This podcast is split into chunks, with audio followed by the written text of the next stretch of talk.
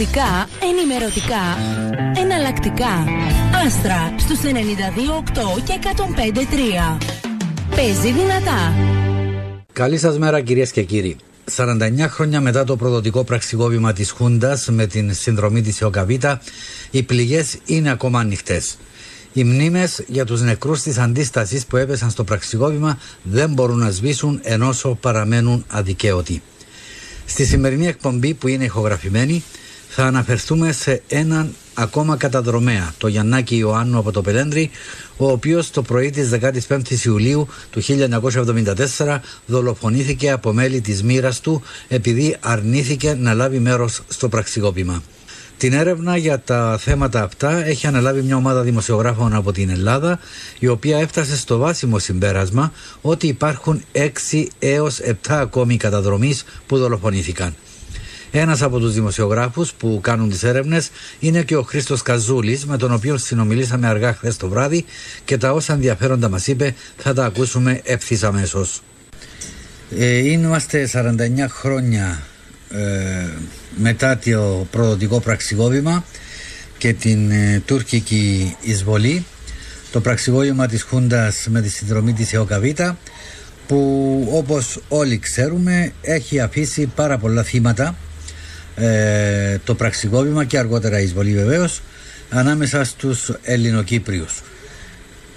Ξέρουμε για την επίθεση των καταδρομέων στο Προεδρικό και αλλού και γνωρίζουμε από την όλη η ιστορία και τα μέχρι στιγμής στοιχεία που υπάρχουν, τουλάχιστον για την εκτέλεση του Σωτήρη Αδάμου Κωνσταντίνου που έγινε την ημέρα του πραξικοπήματος. Ωστόσο εσύ και οι συνεργάτες σου που κάνετε εδώ και μερικά χρόνια μια πάρα πολύ σημαντική έρευνα, έχετε φτάσει και σε κάποια άλλα συμπεράσματα τα οποία δεν θα λέγαμε ότι μας ξενίζουν, απλώς μας προκαλούν έκπληξη, γιατί σύμφωνα με τα στοιχεία εξ όσων έχουμε αντιληφθεί, θα μας πεις αν είναι σωστά ή όχι, υπάρχουν και άλλοι καταδρομείς οι οποίοι εκτελέστηκαν και ένας εξ αυτών είναι και ο καταδρομέας από το Πελέντρι, ο Ιωάννης Ιωάννου. Πώς έχουν ακριβώς τα πράγματα? Λοιπόν, καταρχήν το πρώτο πράγμα που πρέπει να πω είναι ότι οι φήμες, ακόμη και στοιχεία, αλλά μιλώ κυρίως για φήμες για την εκτέλεση και άλλων καταδρομέων, δεν είναι κάτι το οποίο ξεκίνησε τώρα τα τελευταία χρόνια. Οι φήμες αυτές υπήρχαν ακόμη και ημέρες μετά το πραξικόπημα. Ναι, απλώς ήταν όμως ως φήμες, δεν υπήρχε κάτι το οποίο να πιστοποιούσε ότι όντως, επίσημα τουλάχιστον, ότι όντως έγιναν τέτοιες εκτελέσεις. Όχι, επίσημα δεν υπήρχε και αν δεν κάνω λάθος πριν από μερικά χρόνια ο μόνος ο οποίος δικαιώθηκε είναι ο Σωτήρης, ναι, Αδάμου. Λοιπόν, πριν από 3 περίπου χρόνια εγώ μαζί με άλλους 2-3 συναδέλφους μου ξεκινήσαμε μια έρευνα που αφορούσε τα γεγονότα της ημέρας εκείνης.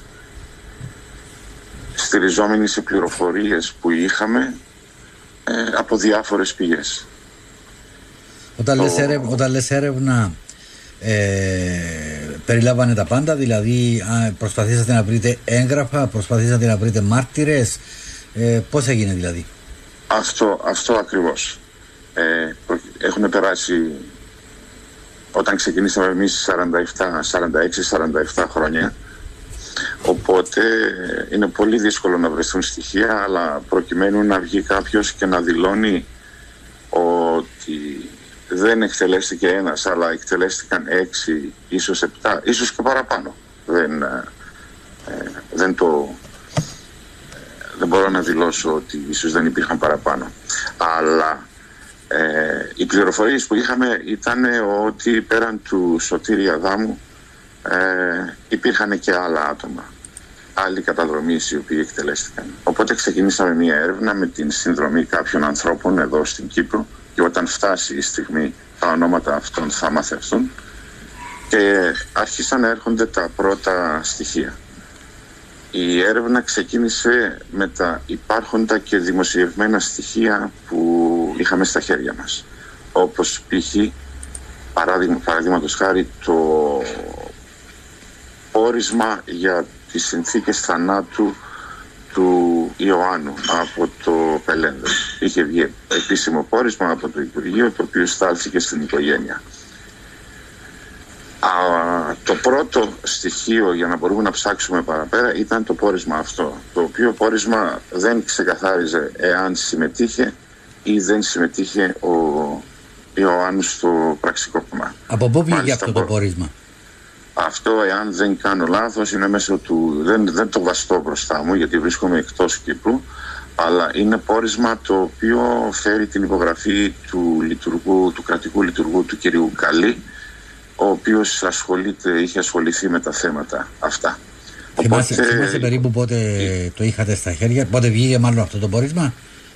Το πόρισμα αυτό το ήρθε στα χέρια μας πριν από 3 περίπου χρόνια, ίσως να βγει και 1-2 χρόνια νωρίτερα από αυτό. Μάλιστα.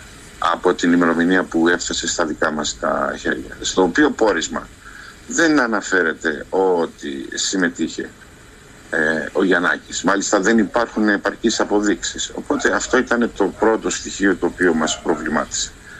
Από εκεί και πέρα κοιτάξαμε να βρούμε στοιχεία διαφόρων υπηρεσιών από την Ελλάδα και από την Κύπρο. Συναντήσαμε τείχο και βέβαια η επόμενη κίνηση είναι να μιλήσουμε με ανθρώπους οι οποίοι επιθυμούσαν να μιλήσουν, το υπογραμμίζω αυτό, οι οποίοι είχαν εμπλοκή στα γεγονότα της εποχής, κυρίως από το στράτευμα, κυρίως από τους στρατιωτικούς. Πες μας λίγο για τους τείχους που βρήκατε, διότι είναι παραδεκτό ότι ιδιαίτερα εδώ στην Κύπρο όταν ψάχνεις κάτι το οποίο οι κρατούντες δεν θέλουν να βγουν προς τα έξω, βρίσκεις παντού τείχους. Εσείς ποιες δυσκολίες βρήκατε? Εμείς ζητήσαμε το πρώτο στοιχείο και πρώτα εκεί που αποτανθήκαμε, ζητήσαμε από τα Υπουργεία Αμήνης να μας δοθεί το πόρισμα, το πλήρες πόρισμα, διότι το πόρισμα που είχε στα χέρια της η οικογένεια και το πόρισμα που έφτασε στα δικά μας τα χέρια ήταν η περίληψη του πορίσματος. Εμείς αυτό το οποίο θέλαμε ήταν κάποια στοιχεία από το πόρισμα μας δημιουργούσαν πολύ έντονους προβληματισμούς. Οπότε σε επίσημη μορφή θέλαμε να έχουμε αντίγραφο του πορίσματος αυτού και όχι την περίληψη που στάλθηκε στην οικογένεια. Επίσης αυτό το οποίο θέλαμε ήταν το πόρισμα για τον Αδάμο, τον Σωτήρη, για να μπορούμε να συγκρίνουμε τα δύο πορίσματα και να δούμε για ποιον λόγο το με ένα πόρισμα την εποχή εκείνη, με βάση του πορίσματος εκείνου και των ερευνών που είχα γίνει από το Υπουργείο, τεκμηριώθηκε ότι ο Σωτήρης Αδάμου όντως δεν συμμετείχε στο πραξικόπημα, και θα έπρεπε να το συγκρίνω με αυτό του Γιαννάκη του Ιωάννου, για τον οποίο δεν αναφέρουν ότι συμμετείχε στο πραξικόπημα. Απέναντίας λένε ότι δεν υπάρχουν αποδείξεις ότι συμμετείχε ηθελημένα ή εκούσια. Οπότε θέλαμε αυτό. Δεν έφτασε κανένα επίσημο χαρτί στα χέρια μας με προσωπικές επισκέψεις στα Υπουργεία αυτά, στο Αμήνης και σε στρατιωτικούς οι οποίοι τουλάχιστον υπηρετούσαν προδιετίας. Οπότε επισήμως δεν είχαμε καμία μορφή βοηθείας από κανέναν κρατικό λειτουργό στην Κύπρο. Οπότε πορευτήκαμε μόνοι μας. Βρήκαμε... Αφού δεν μπορέσαμε να βρούμε, προσπαθήσαμε με δημοσιογραφικούς τρόπους να βρούμε άλλα έγγραφα, μέχρι ενός σημείου τα καταφέραμε, και φυσικά προσπαθήσαμε να βρούμε μαρτυρίες της εποχής εκείνης. Είχαν περάσει πολλά χρόνια, βρήκαμε μαρτυρίες, στις οποίες, παρένθεση εδώ, στην πορεία των ερευνών αυτών, τα στοιχεία που βγαίναν ή οι μαρτυρίες που ερχότανε μας κατεύθυναν με έναν τέτοιο τρόπο που βγάζαμε συμπεράσματα ότι δεν ήταν μόνο ένας ή δύο οι δολοφονηθέντες. Έφταναν τουλάχιστον μέχρι τον αριθμό των 6 με 7 που θεωρούμε ότι μπορούμε να το αποδείξουμε. Οπότε, πάντως ο αριθμός αυτός είναι σημαντικός. Θυμούμε ότι το 2021 τον Μάιο είχαμε κάνει ένα ρεπορτάζ με τη βοήθειά σου στη Χαραυγή και ακριβώς αναφερόμαστε σε αυτόν τον αριθμό, ότι υπάρχουν κατά πάσα πιθανότητα και άλλοι που μπορεί να φτάνουν τους 6-7 εκτελεσμένους. Σήμερα έχετε βρει κάτι που να προσθέτει στην αξιοπιστία αυτής της πληροφορίας? Το θεωρώ το πιο σημαντικό στοιχείο και θα το δηλώσω τώρα και αυτό θα δημοσιευθεί, είναι 2 συνεντεύξεις οι οποίες συνεντεύξεις είναι από άτομα του στρατεύματος της εποχής εκείνης και που αναφέρουν ρητά με αρκετά γλαφυρό και περιγραφικό τρόπο το τι συνέβη τις ημέρες εκείνες. Συνεντεύξεις που δόθηκαν σε εσάς? Μάλιστα, ναι. Η μία εξ αυτών, μάλιστα, το ένα άτομο κατέβηκε στην Κύπρο. Αλλά για να ολοκληρώσω λίγο, να μπορεί να καταλάβει ο κόσμος. Οπότε ψάχνοντας τα πιο δυνατά μας στοιχεία ήταν οι μαρτυρίες της εποχής. Να λάβουμε υπόψη μας ότι στο πόρισμα για το Γιαννάκη του Νιώα, σε ορισμένα έγγραφα μάλλον, αναφέρεται ότι πολλοί από τους μάρτυρες της εποχής ανερούσε ο ένας τον άλλον. Οπότε ήταν πολύ δύσκολο να βγει συμπέρασμα από τις αρχές ή από αυτούς οι οποίοι είχαν ασχοληθεί να βγάλουν συμπέρασμα για το τι ακριβώς συνέβη. Αν όμως καθίσουμε και σκεφτούμε ότι τα άτομα τα οποία συμμετείχαν στην κάθε μοίρα καταδρομών, τα άτομα τα οποία συμμετείχαν εκείνο το πρωινό, είναι πολύ συγκεκριμένα. Ο αριθμός τους είναι πολύ συγκεκριμένος και είναι εξαιρετικά δύσκολο να συμβεί κάτι στον χώρο ενός στρατοπέδου. Κατανοώ να μην το αντιληφθούν κάποιοι οι οποίοι είναι σε μακρινές σκουπιές. Κατανοώ να μην το αντιληφθούν κάποιοι που ήταν μακριά. Αλλά δεν είναι τόσα πολλά άτομα που να μην έχουν δει τι ακριβώς έχει συνέβη. Οπότε ο προβληματισμός μας ήταν ότι ενώ οι μισοί μάρτυρες, και έχουμε μιλήσει σε πάνω από 60 με 70 άτομα, αν δεν κάνω λάθος, οι λειτουργοί που ασχολήθηκαν και εξέδωσαν τα πορίσματα μίλησαν σε πάνω από 123 άτομα καταδρομής, αξιωματικούς και όλους αυτούς. Εμείς μιλήσαμε σε πάνω από 60-70 άτομα. Δεν γίνεται να είναι 60 άτομα στον ίδιο χώρο, μικρό χώρο, και οι μισοί να αναιρούν τους άλλους. Αυτό είναι ένας άλλος προβληματισμός. Κάποιοι θέλανε να πούν την αλήθεια, κάποιοι όχι. Ναι. Εν τη αυτή περιπτώση, αυτό είναι δικό μου συμπέρασμα. Εν τη αυτή περιπτώση, αυτό που μπορώ να πω είναι ότι προχωρήσαμε στις έρευνες. Έχουν έρθει κάποια έγγραφα, όχι τόσα όσα θα θέλαμε, αλλά έχουν έρθει κάποια σημαντικά έγγραφα. Και οι 2 συνεντεύξεις που είπαμε, εδώ θα πρέπει να πούμε ότι και με τα άλλα 60-70 άτομα τα οποία έχουμε μιλήσει στην πορεία αυτών των 2,5-3 ετών, οι περισσότερες από αυτές είναι ηχογραφημένες. Εις γνώση των ανθρώπων αυτών οφείλαμε εμείς να τους ενημερώσουμε, να τους ζητήσουμε μάλλον να καταγράψουμε τις συνομιλίες. Οι περισσότεροι εξ αυτών το δέχτηκαν, κάποιοι όχι. Εκεί απλά έχουμε τις σημειώσεις. Οπότε ναι, υπάρχουν μαρτυρίες οι οποίες επιβεβαιώνουν τις φήμες που κυκλοφορούσαν από το 1974 έως και σήμερα, ότι τα άτομα που δολοφονήθησαν ήταν περισσότερα του ενός. Μάλιστα. Και νομίζω εδώ μπορούμε να μπούμε ακριβώς στην περίπτωση του Γιαννάκη του Ιωάννου. Ποια είναι τα ευρήματα λοιπόν? Ή πριν να πάμε εκεί, αυτές οι συνεντεύξεις που έχετε πάρει είναι δημοσιοποιήσιμες ή απλώς είναι μόνο για δική σας χρήση?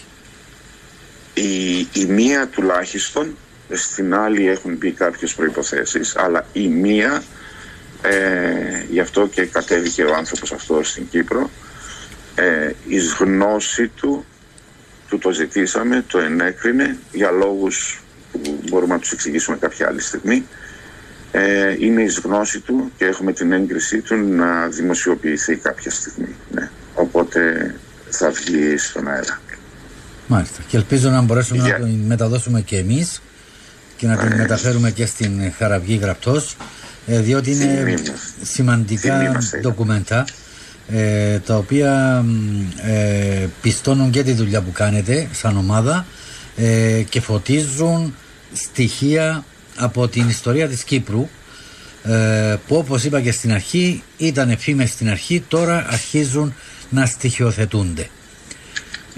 Και αυτό είναι πολύ σημαντικό, διότι δεν ξέρω τι γίνεται στην Ελλάδα, αλλά εδώ στην Κύπρο τα τελευταία χρόνια η παραχάραξη και η προσπάθεια να επιρριφθεί η ευθύνη στα θύματα των όσων έγιναν στην Κύπρο γενικότερα έχει πάρει τα πάνω της, ιδιαίτερα τα τελευταία 10 χρόνια και χρειάζονται πλέον έτσι δυνατά στοιχεία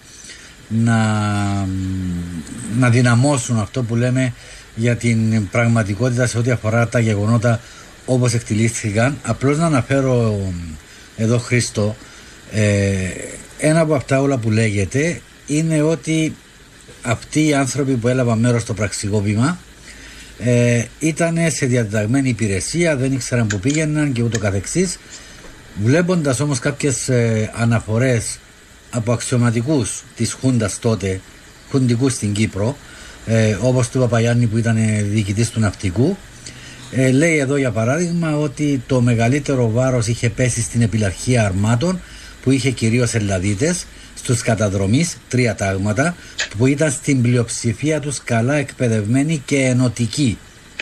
Στην ναυτική δύναμη Κύπρου που το προσωπικό της ήταν κατά 85% από την Ελλάδα και στην ΕΛΔΙΚ που ήταν αμιγώς ελληνικό σύνταγμα. Μαζί με άλλα που λέει εδώ ο Παπαγιάννης, πιστοποιεί ότι αυτοί οι οποίοι κατά κύριο λόγο έλαβαν μέρος στο πραξικόπημα ήταν άνθρωποι οι οποίοι στήριζαν και υποστήριζαν τη δράση της ΕΟΚΑΒ και του Εθνικού Κέντρου, όπως λεγόταν τότε η Χούντα. Άρα μέσα σε αυτό το πνεύμα μπορούμε να κατανοήσουμε όλα αυτά που θα μας πει στη συνέχεια που συνέβηκαν με την περίπτωση του Γιαννάκη του Ιωάννου, όπως και με τον Σωτήρη και με τους υπόλοιπους. Μα πέραν αυτού να προσθέσω ότι ορισμένοι από τους παράγοντες της εποχής εκείνης, οι οποίοι συμμετείχαν στο βγαίνουν και τα δημοσιοποιούν από μόνοι τους. Θα αναφέρω π.χ. το παράδειγμα του Λοχαγού την εποχή εκείνη, του Σταμάτη, ο οποίος, δεν θυμάμαι αυτή τη στιγμή, το έχω στις σημειώσεις μου το μικρό του όνομα, ο οποίος εξέδωσε ένα βιβλίο πριν από μερικά χρόνια, αν θυμάμαι καλά, ο τίτλος το έχω στην κατοχή μου. Είναι ο Ελευθέριος Σταμάτης. Μάλιστα, ο τίτλος του είναι «Κύριοι, πάτε για ύπνο», ο οποίος σε κάποιο σημείο καταρχήν χαρακτηρίζει την απόπειρα πραξικοπήματος ως εγχείρημα, οπότε σε κάποιο σημείο γράφει εκεί ότι δεν τα μεταφέρω αυτό λεξί, αλλά σας μεταφέρω το νόημα και όποιος θέλει μπορεί να προμηθευτεί το βιβλίο και να το διαβάσει. Ή τουλάχιστον να βρει το συγκεκριμένο σημείο, ας μην αγοράσει το βιβλίο, να βγάζει και έσοδα ο κύριος. Λοιπόν, συγγνώμη για τη μικρή παρένθεση, όπου γράφει ότι υπήρχαν πάρα πολλοί οι οποίοι ήταν ενάντια στο εγχείρημα αυτό. Αυτό το λέει ένας λοχαγός, έτσι, ναι, ο οποίος διοικεί.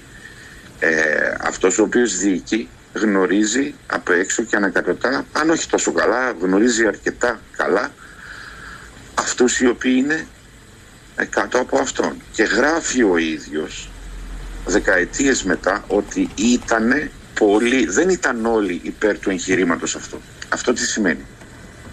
Πρώτον αυτόν. Δεύτερον, αναφέρει λίγο παρακάτω, και ειλικρινά λυπάμαι που δεν είμαι στην Κύπρο, είμαι για δουλειά εκτός, θα σας έδινα περισσότερα, ακριβέστερα τα λεγόμενα του Σταμάτη. Λίγο παρακάτω γράφει ότι ορισμένοι σκοτώθηκαν από φίλους και από αδελφικά χέρια. Αυτό τι σημαίνει? Αν υποθέσουμε, αν δεν κάνω λάθος, μιλά ιαπωνικά πειρά φίλων και συγγενών τους. Ωραία. Ναι. Αυτό σημαίνει τι? Διότι εάν ήταν απλά αυτό που συνέβη κατά την επίθεση των καταδρομών στο ΡΙΚ, στο Προεδρικό ή οπουδήποτε άλλο, ήταν γνωστό ότι θα αντιμετωπίσουν Ελληνοκύπριους. Αυτό ακριβώς, ήταν γνωστό. Ήταν γνωστό ότι θα είχαν αντίσταση όχι από τους Τούρκους, από τους Σύριους. Επομένως σημαίνει τι? Ότι πού σκοτώθηκαν αυτοί? Πριν ή μετά ή κατά τη διάρκεια του πραξικοπήματος. Το παραδέχονται από μόνοι τους ότι σκοτώθηκαν εκεί. Και αναφέρει και αυτός περίπου αυτόν τον αριθμό. Αν μετρήσουμε, διότι τον κάθε καταδρομέα που χάθηκε τον χαρακτηρίζει, ορισμένους μάλλον, τους χαρακτηρίζει με κάποια, τους δίνει και ως πατριώτες, νομίζω το Γιαννάκη τον είχε αποκαλέσει πατριώτη. Λοιπόν, αυτό σημαίνει τι? Μόνος του παραδέχεται ότι κάποιοι ήταν ενάντια σε αυτό το εγχείρημα, χρησιμοποιώ τη λέξη εγχείρημα διότι έτσι το γράφει. Λοιπόν, και κάποιοι σκοτώθηκαν μέχρι και από συγγενείς τους. Αυτό σημαίνει τι? Γιατί το γράφει αυτό τόσα χρόνια μετά? Θα προσθέσω κάτι άλλο, ίσως από τα πρώτα στοιχεία τα οποία βρήκαμε και ήταν στο φως της δημοσιότητας. Την εποχή εκείνη ο λοχαγός ή ταγματάρχης, δεν ξέρω, ο οποίος ήταν του πεζικού όμως, ήταν ο Καραχάλιος. Ναι. Ο οποίος, Καραχάλιος Παναγιώτης αν θυμάμαι καλά, υπολοχαγός, όχι λοχαγός, υπολοχαγός, ο οποίος ήταν στο πεζικό και τις ημέρες εκείνες, ημέρες προ του πραξικοπήματος, αποσπάστηκε στις μοίρες καταδρομών, στους καταδρομείς. Στην Ελλάδα δεν έχουν γίνει πολλά δικαστήρια. Έγιναν ένα ή δύο, σε ένα από αυτά ήταν κατηγορούμενος και ο Καραχάλιας, ο οποίος μάλιστα, αν θυμάμαι καλά, τιμωρήθηκε με 13 μήνες φυλακή και τον είχαν στείλει στη φυλακή υπογιατίου. Όπως καταλαβαίνετε, εξετάστηκαν πολλοί μάρτυρες. Αυτό ήταν Οκτώβριο του 1975. Λοιπόν, κοίτα, για αυτή την υπόθεση που δικάστηκε ή για άλλη και ανάμεσα στα πολλά ελέγχθηκε? Ήταν για ορισμένα θέματα της Κύπρου. Ο οποίος όταν ρωτήθηκε για το πραξικόπημα, αυτά υπάρχουν μέσα στη δικογραφία. Έτσι, η οποία δικογραφία είναι ογκοδέστατη, δηλαδή μερικές χιλιάδες έγγραφα. Όταν ρωτήθηκε για την ημέρα εκείνη, δήλωσε ο άνθρωπος αυτός ότι τις πρώτες απώλειες τις είχαμε πριν ξεκινήσει η κίνηση για το Προεδρικό. Σημαντική πληροφορία αυτή. Βεβαίως, σας λέω, μπορώ να το επιβεβαιώσω εντός των ημερών και σε κάποια άρθρα να έχω ακριβώς τις ημερομηνίες. Αναφέρομαι στον Καραχάλιο Παναγιώτη το 1975, τον Οκτώβριο του 1975, ο οποίος είχε δηλώσει τότε ότι οι πρώτες απώλειες ήταν πριν ξεκινήσει καν το πραξικόπημα. Ποιες ήταν οι απώλειες? Τι απώλειες μπορεί να είχαν τότε? Από ποιους να είχαν απώλειες? Ένα απλό ερώτημα. Ναι. Και παρακάτω πώς εξελίσσονται τα πράγματα? Οπότε εμείς καταφέραμε και για τον Καραχάλιο να ολοκληρώσω αυτό. Τιμωρήθηκε με 13 μήνες φυλακή, στάλθηκε στις φυλακές στο Μπογιάτη, δεν ξέρω αν τις υπηρέτησε όλες. Έκατσε λίγο και μετά προφανώς βγήκε. Ο οποίος επίσης, τώρα και το θυμήθηκα, ο κύριος Ερμής Χριστοδούλου, ο οποίος ήταν στο εφεδρικό, αν δεν κάνω λάθος, κάποιο βαθμό στο εφεδρικό. Έχει φύγει από τη ζωή, αν δεν κάνω λάθος. Είχαμε προσπαθήσει. Υπάρχει σε μια εκπομπή του ΡΙΚ, αν δεν κάνω λάθος, ο οποίος είχε δηλώσει ευθαρσώς ότι τον είχε πυροβολήσει ο Καραχάλιος στο πόδι, αν δεν κάνω λάθος, και το άφησε κάποιο είδους αναπηρία. Αυτό υπάρχει σε συνέντευξη του στο ΡΙΚ. Υπάρχουν βέβαια και άλλες μαρτυρίες και αυτό. Υπάρχει και στην ταινία μαρτυρία του, υπάρχει και στην ταινία Αττήλας 74 του Μιχάλη του Κακογιάννη, που γυρίστηκε νομίζω γύρω στο 75 και είναι ακριβώς, στέκεται ο Ερμής Χριστοδούλου εκεί που τον πυροβόλησαν, κρατάει πατερίτσες διότι δεν μπορεί να περπατήσει και περιγράφει την όλη ιστορία πώς έγινε. Λοιπόν, οπότε έτσι τελειώνουμε με τον Καραχάλιο και νομίζω ότι αυτή η δήλωσή του ενώπιον δικαστικών αρχών, έτσι, δεν ήταν ούτε καφενειακού επίπεδου ούτε σε προσωπικές συναντήσεις. Νομίζω ότι λέει πολλά για την εποχή εκείνη. Οπότε συνεχίζοντας και βρίσκοντας αυτά τα στοιχεία, εμείς δώσαμε έμφαση σε διάφορες μαρτυρίες και οποιοδήποτε έγγραφο μπορούσαμε να βρούμε στα χέρια μας, όχι από την Κύπρο όμως, ήταν εξαιρετικά δύσκολο, από την Ελλάδα που ήταν λίγο πιο εύκολα τα πράγματα. Ήρθανε κάποια πράγματα από εκεί, όπως π.χ. η ημερήσια διαταγή της επόμενης ημέρας μετά το πραξικόπημα.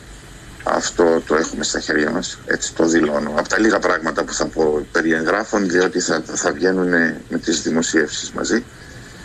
Λοιπόν, όπου κάθε πρωί όταν περάσαμε όλοι από το στρατό και ξέρουμε λίγα πράγματα, οι παρόντες και οι απόντες. Έτσι. Και οι απόντες ήταν αρκετοί εκείνο το πρωινό. Ας μου επιτραπεί να το πω έτσι. Που σημαίνει, οπότε, ότι... για να... που σημαίνει ότι κάποιοι χάθηκαν. Έτσι. Μόνο που δεν χάθηκαν όλοι στις επιθέσεις που γίνανε στο προεδρικό ή άλλο. Αυτά είναι με τις υπογραφές των αξιωματικών της επόμενης ημέρας. Αυτό καταφέραμε και το βρήκαμε. Οπότε, συνεχίζοντας την έρευνα, δώσαμε έμφαση σε μαρτυρίες της εποχής. Προσπαθήσαμε να συνδυάσουμε μαρτυρίες του ενός με του άλλου, διότι πολλές φορές συνέβαινε κάποιος είτε να μην θυμάται, είτε να θυμάται κάτι το πολύ έντονο, να λέει μία αλήθεια, ίσως όχι γιατί ήθελε να πει ψέματα, αλλά μπορεί να μην θυμότανε. Κάποιοι θελημένα μας λέγανε ψέματα και μας παρουσίαζαν τα γεγονότα διαφορετικά. Οπότε ακόμη και αυτοί οι οποίοι μας παρουσίαζαν διαφορετικά γεγονότα, κοιτάξαμε πώς να εξακριβώσουμε τις αλήθειες ή τα ψέματα. Δηλαδή είτε πρόκειται για την επίθεση στο εφεδρικό ή στο προεδρικό ή οπουδήποτε αλλού. Μετρήσαμε μέχρι και τις ώρες από το στρατόπεδο, πώς θα πήγαιναν εκεί, ποιοι είχαν βγει εκείνο το πρωινό. Έγινε μια πάρα πολύ καλή δουλειά. Σε ό,τι αφορά, εμείς ξεκινήσαμε για τον Γιαννάκη, τον Ιωάννου, αλλά επειδή όπως λέμε τώρα δεν ήταν μόνο ένα ή δύο άτομα, οι πληροφορίες που ερχόταν ήταν για περισσότερα άτομα. Έχουμε και κάποια ονόματα στην κατοχή μας. Οπότε ψάχνοντας, απλά δώσαμε μεγαλύτερη έμφαση στον Γιαννάκη, διότι είχαμε περισσότερα στοιχεία και μας βρήκαμε στην Κύπρο. Μας δόθηκε και η ιατροδικαστική έκθεση μαζί με φωτογραφίες από το κρανίο και τα οστά του Γιαννάκη. Αυτά υπήρχαν πολλές αμφιλεγόμενες πληροφορίες για τον τρόπο με τον οποίο δολοφονήθηκε ο Ιωάννου. Νομίζουμε ότι γνωρίζουμε τον τρόπο τώρα πια και προσπαθήσαμε, χρησιμοποιώντας και την επιστήμη, να μπορούμε να εξάγουμε κάποια συμπεράσματα. Ένα ενδεικτικό θα σας πω, θα το αναφέρω μόνο και τα υπόλοιπα θα τα δείτε δημοσιευμένα. Π.χ. Εκεί που βλήθη η σφαίρα που μπήκε στο κρανίο του Ιωάννου, από ποια γωνία, ποια ήταν η γωνία από την οποία πυροβολήθηκε, το στείλαμε όλα τα στοιχεία που μπορούσαμε σε ειδική υπηρεσία στο Λονδίνο, η οποία ασχολείται με τέτοιου είδους έρευνες και τα πορίσματά της είναι αποδεκτά από την αγγλική δικαιοσύνη, και μας βγάλανε ένα πάρα πολύ τεκμηριωμένο πόρισμα για το μέχρι και τι είδους, αν και είχαν περάσει πολλά χρόνια, αλλά από ό,τι γράφει και το πόρισμα της Κύπρου, γενικά ο σκελετός του ήταν σε αρκετά ικανοποιητικό επίπεδο, βγάλανε μέχρι και το πόρισμα, το συμπέρασμα μάλλον, από τι είδους πυροβόλο όπλο ευλήθη το κρανίο του Γιαννάκη. Αυτά είναι έτσι ορισμένες πληροφορίες που σας δίνω, τα υπόλοιπα θα πάνε δημοσιευμένα. Οπότε, χρησιμοποιώντας και άλλες μεθόδους, επιστημονικές μεθόδους, μας επιβεβαίωσαν κάποιες πληροφορίες που είχαμε για τον τρόπο θανάτου αυτού και τον τρόπο θανάτου κάποιων άλλων παιδιών, οι οποίοι υπηρετούσαν την εποχή εκείνη. Mm-hmm. Άρα ξέρουμε ότι ο Γιαννάκης ήταν ενάντια στο πραξικόπημα και αρνήθηκε να λάβει μέρος. Αυτό πλέον είναι τεκμηριωμένο, έτσι. Κατά την άποψή μου απόλυτα. Mm-hmm. Και νομίζω ότι όσοι διαβάσουν τα δημοσιεύματα και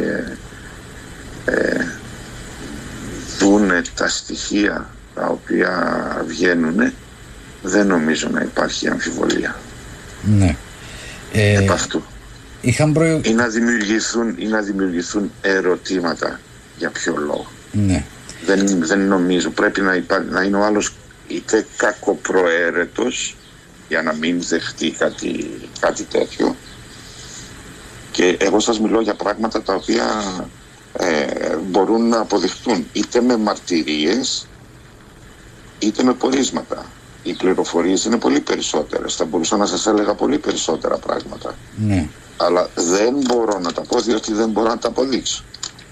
Ναι, και πολύ σωστά κάνεις, διότι εάν στην προσπάθεια κάνοντας εικασία να αποδείξεις κάτι και τελικά δεν αποδεικνύεται, τότε πάει στον κάλαθο των αχρήστων όλη η προσπάθεια και η δουλειά που έγινε, διότι κάποιοι θα πιαστούν από αυτό για να ακυρώσουν την όλη προσπάθεια. Ενώ όταν υπάρχει μαρτυρία και αυτός ο οποίος δίνει την συνέντευξη αυτή δέχεται και είναι εις γνώση του ότι θα βγει στην δημοσιότητα, εκεί δεν μπορεί κανείς να μας αμφισβητήσει. Όπως επίσης δεν μπορεί να αμφισβητήσει και τον ίδιον αυτόν ο οποίος δίνει τη συνέντευξη, διότι όταν την ακούσατε θα δείτε ότι δεν αμφισβητούν ορισμένα πράγματα και εκείνα τα πράγματα, γι' αυτό ήμασταν πάρα πολύ προσεκτικοί, τεκμηριώνονται από μαρτυρίες άλλων και από έγγραφα της εποχής εκείνης. Ναι. Δεν σημαίνει ότι επειδή κάποιος έδωσε μια συνέντευξη πρέπει να πάρουμε ως δεδομένο και ότι είναι η αλήθεια. Σε αυτό μπορεί να πει κάποιος. Σε αυτό θα συμφωνήσω και εγώ. Όταν όμως τα πράγματα που αναφέρει με τέτοια λεπτομέρεια επιβεβαιώνονται από αλλού, δεν μπορεί κανείς πλέον να αμφισβητήσει και να πει ότι δεν λέει την αλήθεια. Πλέον είναι διασταυρωμένες οι πληροφορίες. Εκτός αν είναι κακοπροαίρετος. Ναι, αλλά δεν θα ταιριάζουν με άλλες πληροφορίες και άλλες μαρτυρίες. Επομένως, θα δημιουργήσει πρόβλημα. Ναι. Υπάρχουν πληροφορίες για το τι προηγήθηκε της εκτέλεσης? Δηλαδή αν κακοποιήθηκαν, αν έπεσε ξύλο, αν έγινε κάποιο είδους ανταρσία ή κάτι bullying, άλλο. Όπως λέει η νεολαία σήμερα, αν έγινε κάποιο είδους bullying. Καταρχήν οι πληροφορίες, οι αξιωματικοί ή τουλάχιστον από λοχαγοί, ταγματάρχες και κάτω γνώριζαν τουλάχιστον 3 ημέρες, τρεις ημέρες νωρίτερα το οποίο θα γίνει. Οπότε ενδεχομένως οι καταδρομής, αν και το θεωρώ λίγο δύσκολο να μην το ήξεραν, το ήξεραν. Οπότε οι αντιρρήσεις αυτές σε πρώτη φάση βγήκανε σε λεκτικό επίπεδο. Ναι.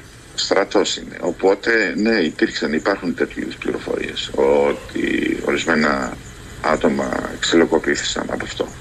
Και μάλιστα έχουμε και πληροφορία ότι ο Γιαννάκης ο Ιωάννου, όχι πληροφορία, μαρτυρία το υπογραμμίζω αυτό. Ο Γιαννάκης ο Ιωάννου προσπάθησε ή τουλάχιστον γλίτωσε 1-2 άτομα από ξυλοδαρμό. Και ίσως αυτό να ήταν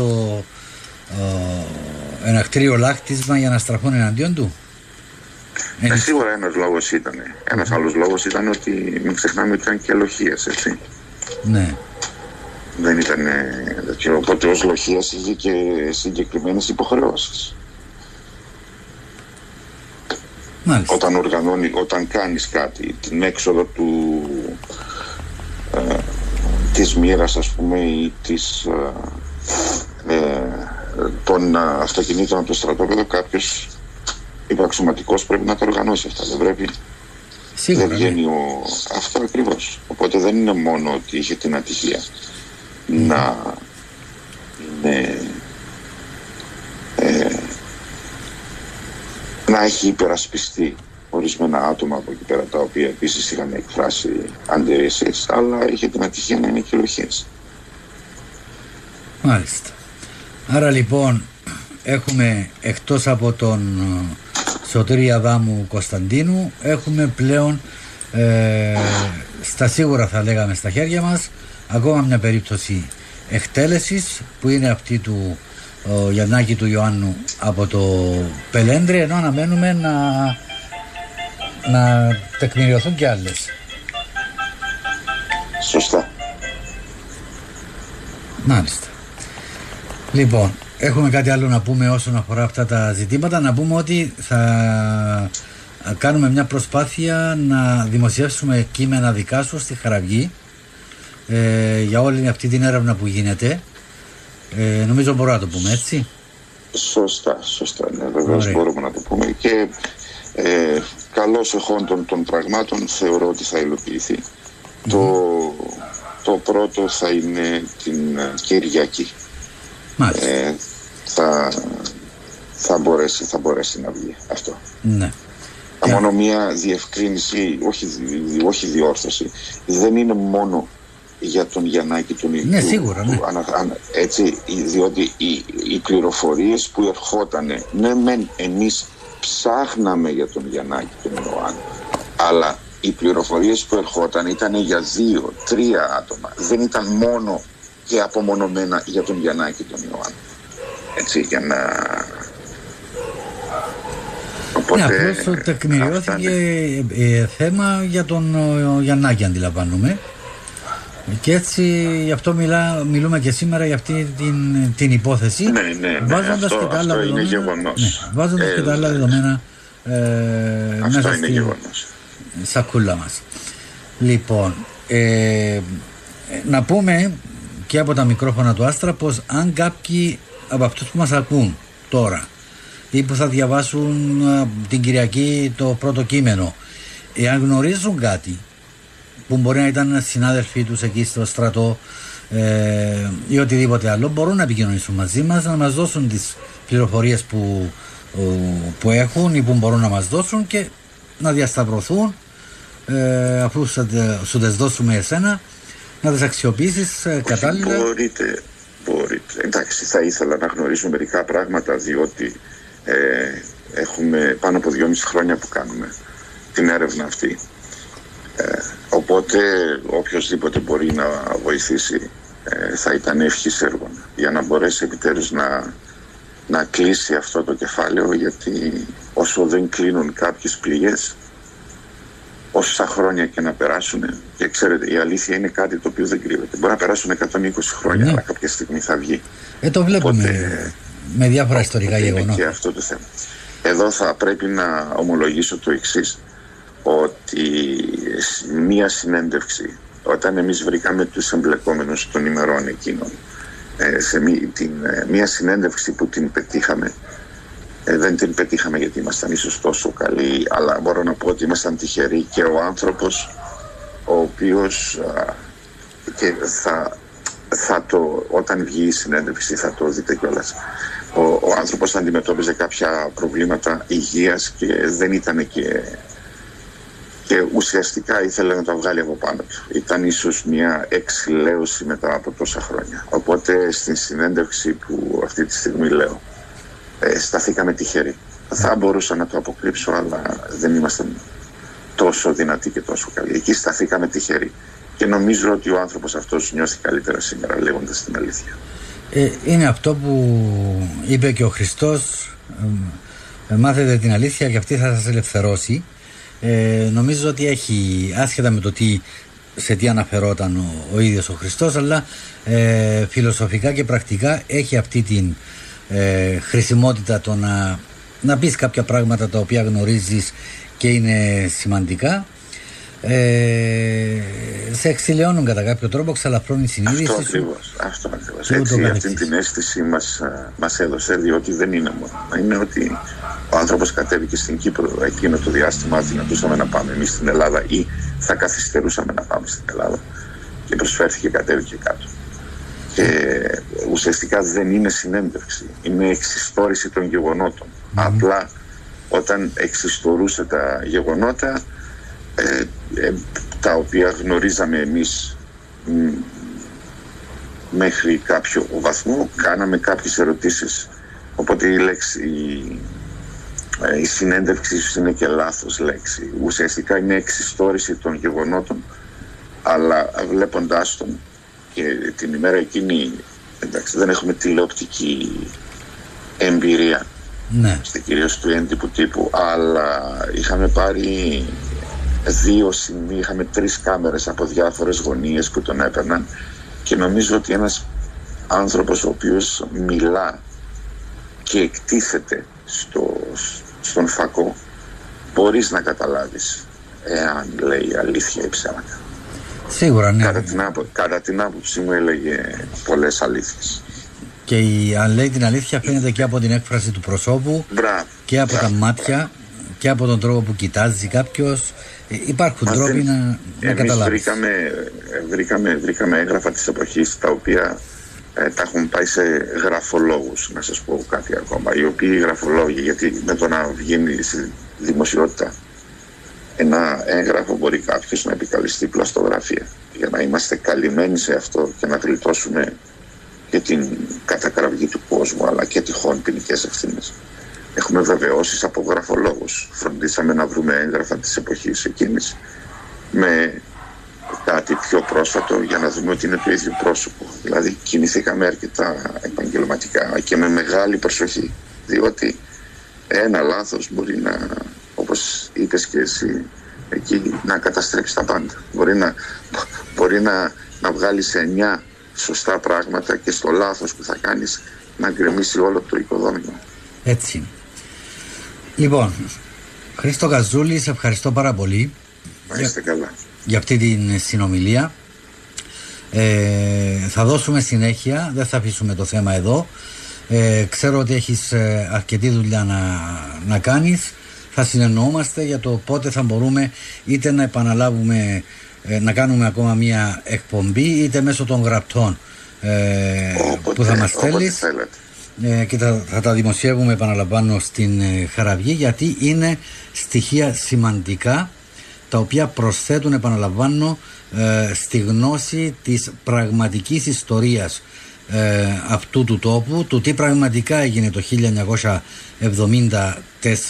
αφού μιλούμε για αυτή την περίοδο τώρα, κόντρα στην παραχάραξη που επιχειρείται από στρατευμένους ανθρώπους, θα έλεγα, αλλά και από κάποιους που παρασύρονται διαβάζοντας ή βλέποντας κάποια στοιχεία τα οποία είναι αληθοφανή και πείθονται ότι πρόκειται περί της αλήθειας και την αναπαράγουν κι αυτοί μέσα από διάφορα μέσα ενημέρωσης ή ακόμα μέσα κοινωνικής δικτύωσης και ούτω καθεξής.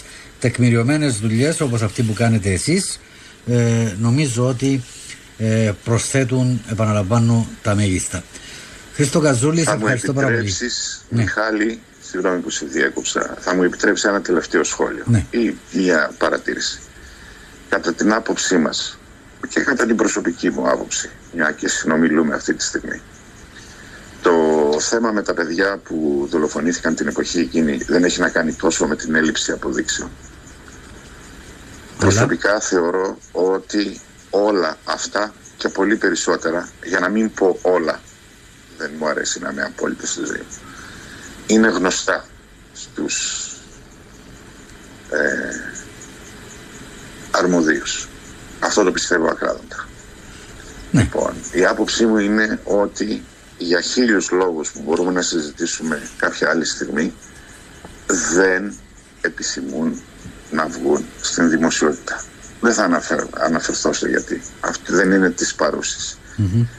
Αλλά μου είναι πολύ δύσκολο να πιστέψω ότι πράγματα τα οποία βρέθηκαν τόσα χρόνια μετά, εντάξει, με πολύ κόπο, δεν τα γνωρίζουν κάποιοι οι οποίοι κατοικούν, εντός εισαγωγικών βάζω τη λέξη, μέσα σε αυτά τα στοιχεία. Η άποψή μου είναι ότι δεν θέλουν να βγούνε, και θα μου επιτρέψεις κάτι τελευταίο, και όταν βγουν θεωρώ ότι δύσκολα θα γίνει κάτι για την αναγνώριση αυτών των ανθρώπων. Αυτό που λέω το πιστεύω.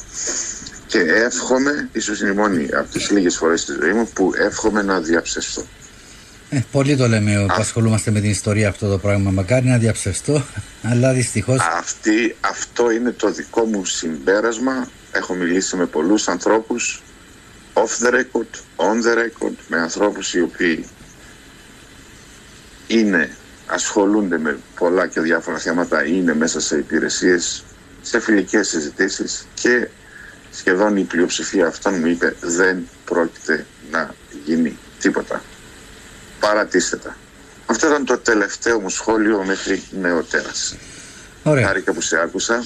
Και εγώ το ίδιο, Χρήστο Καζούλη, να σε ευχαριστήσω ξανά και θα είμαστε σε επικοινωνία.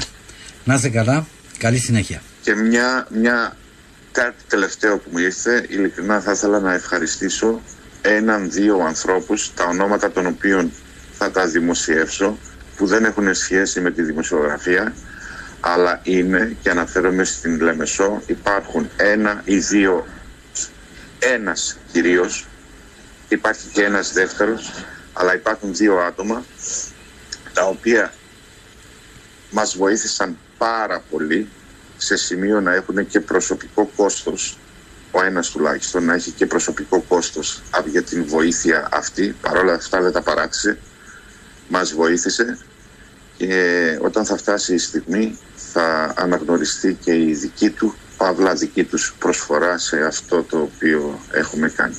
Και αυτό ήταν το τελευταίο που θέλαμε. Και αυτό είναι το τραγικό, συμπληρώνω και κλείνουμε, μισόν αιώνα μετά, να λες και να προσπαθείς για κάτι και να έχεις ακόμα συνέπειες για κάτι που έγινε πριν από 50 χρόνια. Λοιπόν, ξανά ευχαριστήσεις. Παρακαλώ. Χάρηκα που σε άκουσα και εύχομαι ότι το καλύτερο.